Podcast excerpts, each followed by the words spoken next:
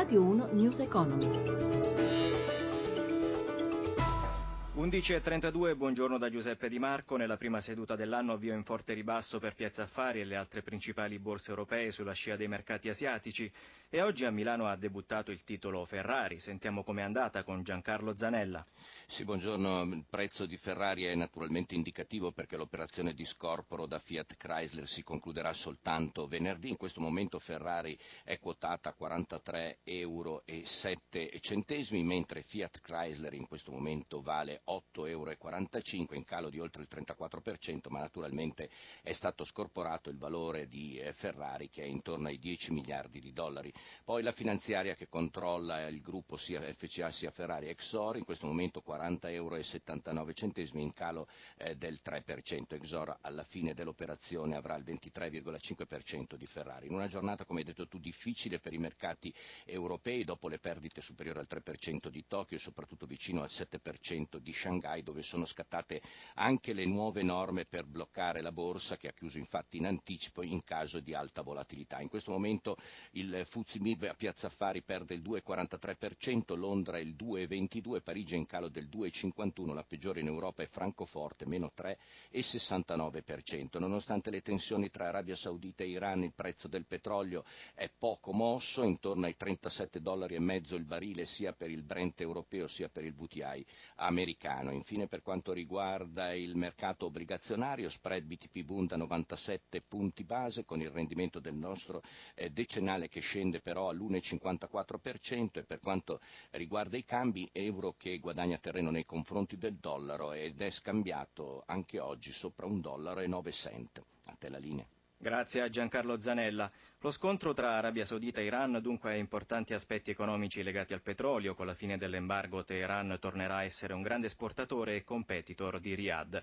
Per tagliare fuori la concorrenza da mesi i sauditi tengono basso il prezzo del greggio. Lo scenario disegnato da Davide Tabarelli di Nomisma Energia al microfono di Stefano Marcucci soprattutto lo scontro Iran-Arabia Saudita che determina l'andamento degli ultimi mesi al ribasso dei prezzi del petrolio, a nostro beneficio fra l'altro. Il petrolio che ruolo ha? È l'oggetto della contesa o è il mezzo? È il mezzo più così eclatante attraverso cui l'Arabia Saudita vuole sancire il suo potere in Medio Oriente come paese leader che si sente minacciato dal fatto che l'Iran si è riavvicinato molto agli Stati Uniti, che sta tornando a diventare quello che è sempre stato in passato nei millenni anche l'Iran, la Persia, un paese leader in Medio Oriente. In che modo uh, Riyadh sta cercando di tagliare fuori Teheran? Producendo il più possibile per inondare il mercato internazionale, fare crollare i prezzi, danneggiare pesantemente le casse dell'Iran. Quali sono le conseguenze che può avere sul prezzo del petrolio e sulle economie occidentali come l'Italia questa crisi? Per il momento un beneficio straordinario, i prezzi del gasolio adesso sono sotto 1,2 addirittura. Il problema è che se continua a peggiorare la situazione, se lo scontro diventa militare, tra l'altro lo è già in alcune aree, nello Yemen e anche nella zona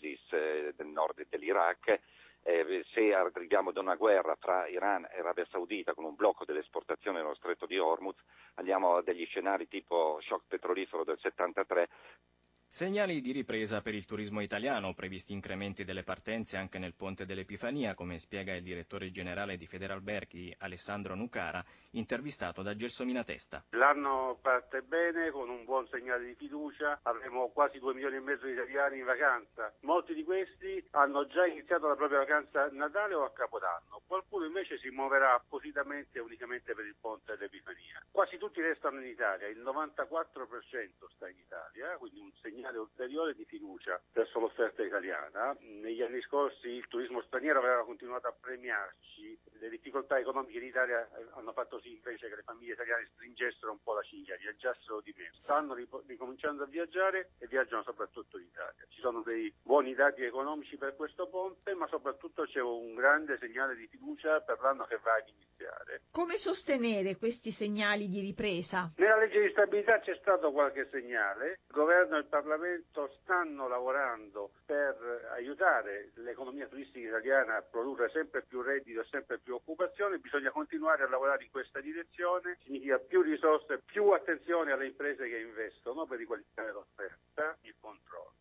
È un bene che il mercato sia dinamico, cioè che la vitalità dell'economia turistica attiri nuove persone persone che ci vogliono lavorare, ma queste persone devono entrare nel mercato nel pieno rispetto delle regole.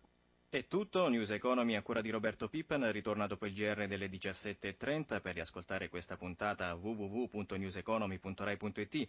Grazie a Claudio Magnaterra per la parte tecnica, da Giuseppe Di Marco, buon proseguimento di ascolto su Radio 1. Radio 1 News Economy.